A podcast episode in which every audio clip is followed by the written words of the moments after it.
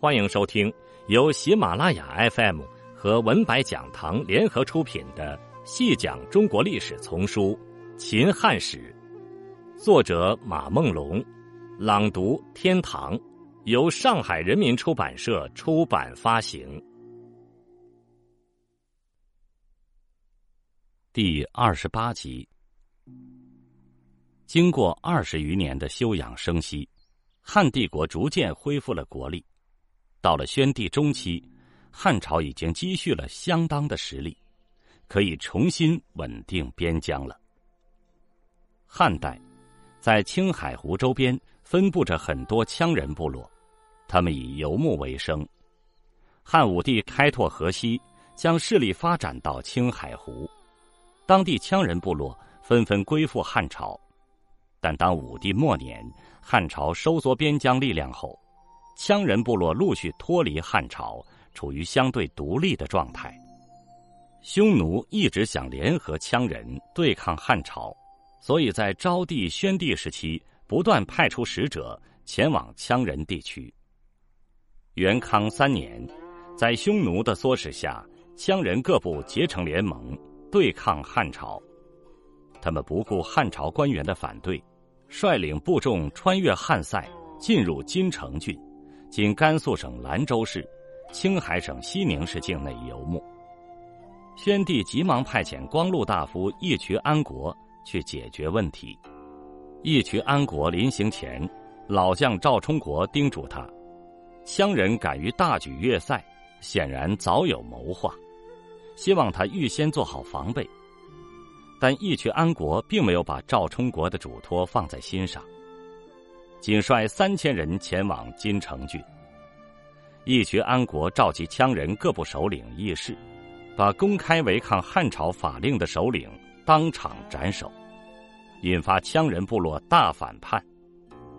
羌人攻略城邑，斩杀汉朝官员，还将义渠安国率领的汉军击破。义渠安国仅仅率领少数部众逃回，金城郡局势全面失控。眼见西北局势危急，年逾七旬的老将赵充国主动请缨，先帝让赵充国先行前往观察形势，自己则动员内地兵力增援。赵充国抵达前线，官员们都认为金城郡局势混乱。应当等待增援的内地大军到位后，再收复金城郡。赵充国却指出，应当趁羌人立足未稳，先稳定金城郡。赵充国率领前线仅有的一万余人的军队，向金城郡推进，对羌人的挑战一概不理。羌人久闻赵充国大名，也不敢贸然出击。汉军最终。平安进抵金城郡。通过调查，赵充国获知，这次叛乱主要是仙灵羌挑起，其他羌人部落大多持观望态度。赵充国于是派人通知羌人各部落，称朝廷已经调集十余万大军，很快就将赶到。这次讨伐主要针对仙灵羌，凡是能够帮助朝廷讨伐仙灵羌的部落。将不追究责任。不过，赵充国的方针却遭到地方官员的反对，他们认为羌人联合作乱，应当一并剿灭。为此，他们联名上书宣帝，弹劾赵充国。宣帝下令责问，赵充国据理力争，最后宣帝同意执行赵充国的计划。赵充国集中力量，平定仙灵羌。其他羌人部落则全部赦免。金城郡的局势很快得到平定。赵充国平定羌乱后，先后三次上书宣帝，提出留兵屯田金城郡，才是稳定羌人的长久之计。经过激烈的廷议，宣帝最后采纳了赵充国的意见，还设置了护羌校尉，以专门管理羌部。在赵充国的操持下，羌人重新归附汉朝，金城郡的辖域也有所扩大。此后，直到西汉末年，羌人再也没有掀起大规模的反叛。武帝末年，汉朝放弃了对西域各国的直接管理，西域各国纷纷投靠匈奴，不时斩杀过往汉使，西域交通处于时断时续的状态。楼兰国地处玉门关外，是汉朝使者出使西域的首站。元凤四年（公元前七七年），霍光决定重新控制楼兰。他派遣傅介子刺杀了反叛的楼兰王安归，立安归的弟弟为楼兰王。新楼兰王担心匈奴报复，请求汉朝保护。霍光派遣少量部队驻扎在楼兰国的伊巡城，今新疆维吾尔自治区若羌县密远绿洲。还更名楼兰国为鄯善国，使其成为汉朝经营西域的基地。这是自武帝颁布轮台诏以来，汉朝首次向西域扩展势力。武帝元丰年间，汉朝与乌孙联姻，建立了联盟关系。轮台诏颁布以后，汉朝势力撤出西域，匈奴不断侵袭乌孙。昭帝时期，汉朝公主刘解忧多次上书朝廷，请求汉朝救援，但霍光并不想开拓西域，只是派使者安抚乌孙昆莫和解忧公主。匈奴见到汉朝无力支援乌孙，更有恃无恐，频繁袭扰乌孙，抢夺牲畜和人口，还威胁昆莫交出解忧公主。本始三年。公元前七一年，宣帝发兵十五万讨伐匈奴，乌孙出兵五万相助。此次出征，汉军大获全胜，乌孙也坚定了与汉朝结盟的信心。元康二年，公元前六四年，乌孙昆莫提出，要立自己和解忧公主所生的儿子元贵米为储君。想为袁贵米选配一个汉朝公主，并派出三百余人的庞大使团，携带厚礼前往汉朝求亲。宣帝同意了昆莫的要求，选择刘解忧的侄女刘相夫为和亲公主，还安排刘相夫在上林苑学习乌孙语。神爵二年（公元前六零年）。宣帝派遣长安罗侯常惠护送刘相夫前往乌孙，但汉朝使团还没有抵达乌孙，昆莫突然去世。乌孙贵族没有立袁贵米为昆莫，而是立昆莫侄子尼米为新昆莫。宣帝认为乌孙赴约，召回刘相夫，汉朝与乌孙的第三次联姻没有达成。车师国临近匈奴，在汉朝势力撤出西域后，车师立刻归附匈奴，成为匈奴威胁西域各国的基地。缔结二年（公元前六八年），宣帝派遣侍郎郑吉，在渠离（今新疆维吾尔自治区库尔勒市）屯田，做出兵车师的准备。缔结二年、三年。郑吉连续两次出兵车师，迫使车师归附。匈奴得知车师降汉，非常着急，派重兵攻打车师。郑吉率领部下和车师贵族死守了两年，直到元康二年（公元前六四年），长罗侯常惠率援军赶到，匈奴才撤围而去。神觉二年（公元前六零年）。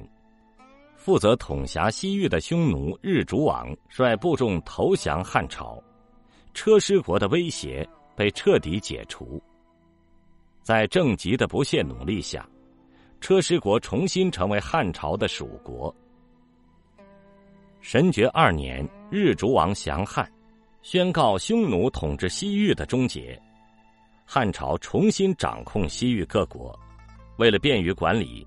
先帝于神爵三年下令设置西域都护，驻于乌垒城（今新疆维吾尔自治区轮台县），至级为比两千担，与内地郡守级别相当，是西汉经营西域以来设置的最高级别的官员。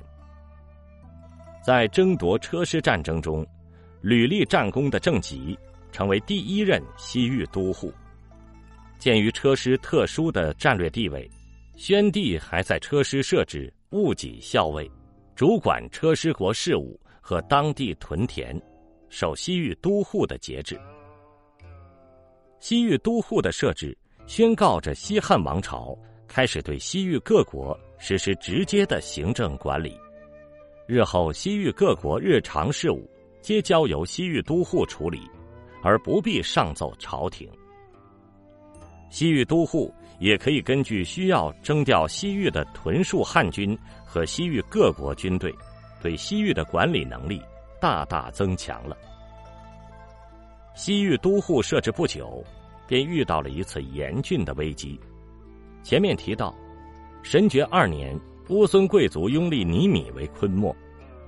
尼米的母亲是匈奴人，他对解忧公主怀有敌意。虽然按照乌孙风俗续娶了解忧公主，但对待解忧公主十分粗暴。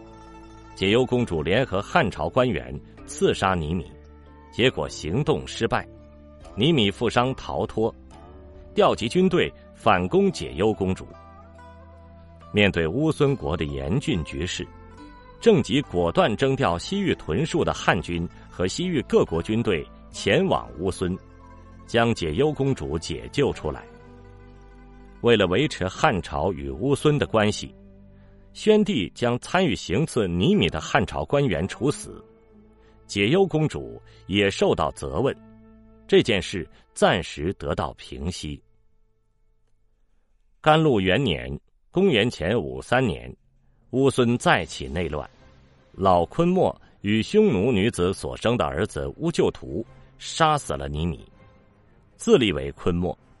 乌就图扬言要断绝与汉朝的关系，归附匈奴。宣帝得知消息，命驻扎在金城郡的破羌将军辛武贤。率领部队赶赴敦煌郡，同时命令内地调集物资，做出兵乌孙的准备。这时，西域都护又发挥了重要作用。郑吉通过解忧公主的侍女冯辽，劝谕乌就图归附汉朝。乌就图已经知道汉朝正在集结军队，同意归降。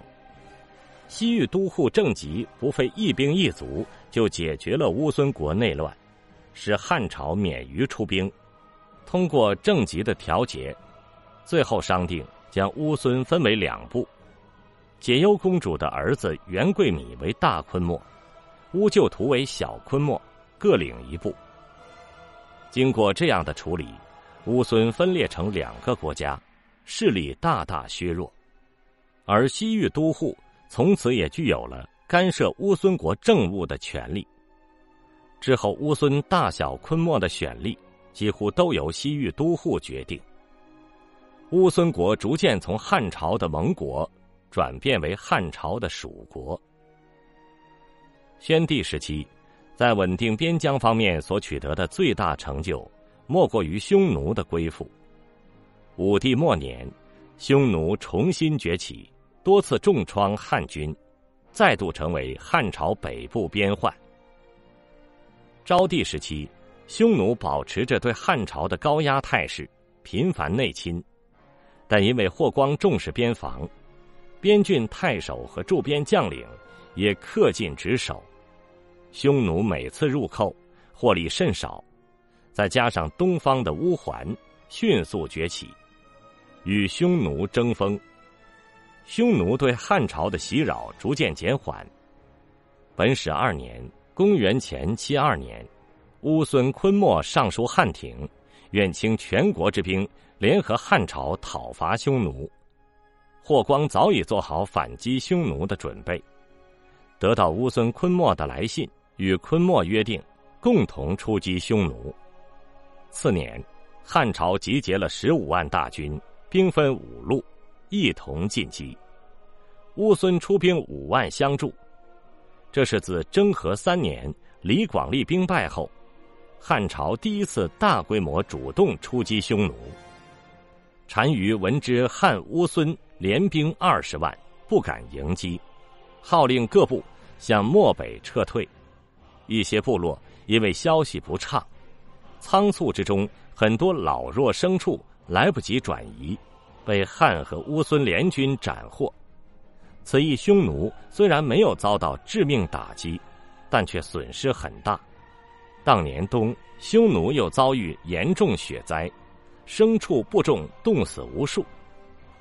匈奴北方的伶丁、东方的乌桓、西方的乌孙，趁机联合讨伐匈奴，匈奴惨败，蜀国蜀部纷纷脱离，匈奴元气大伤，再也没有能力。内侵汉朝了。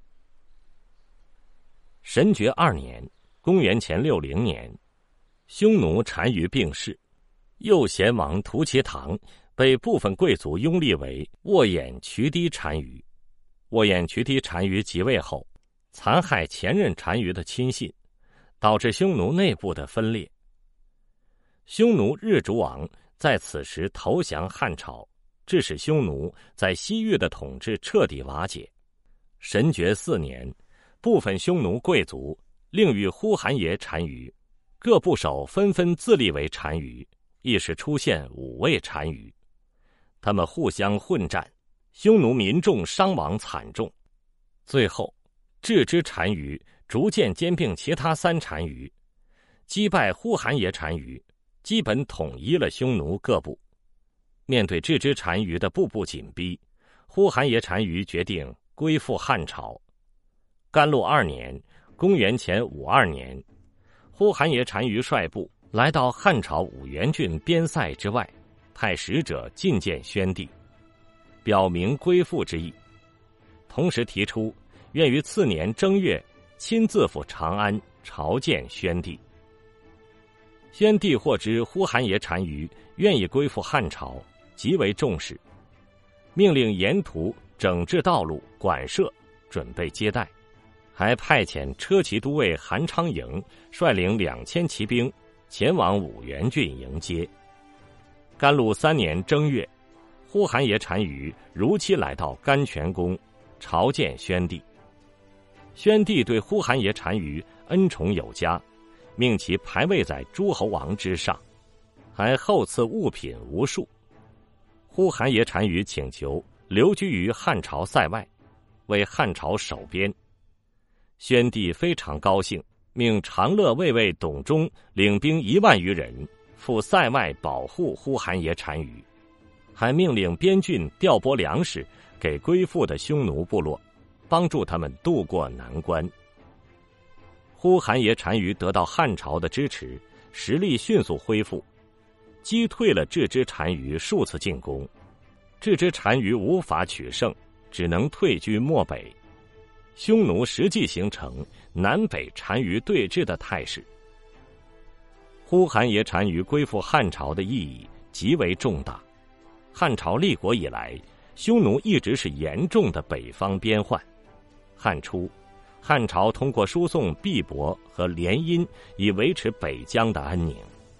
汉武帝虽然多次击败匈奴，但匈奴依然与汉朝处于对峙状态，并在武帝末年和昭帝时期重新威胁汉朝边疆。呼韩邪单于的归附，使匈奴成为汉朝的藩属。自此，汉朝周边的所有民族政权都被置于以汉朝为中心的统治秩序之下。宣帝成功的结束了霍氏专权，稳定了刘汉天下，而在他亲政之后，整个国家政治清平，百姓安居乐业，呈现出蒸蒸日上的局面。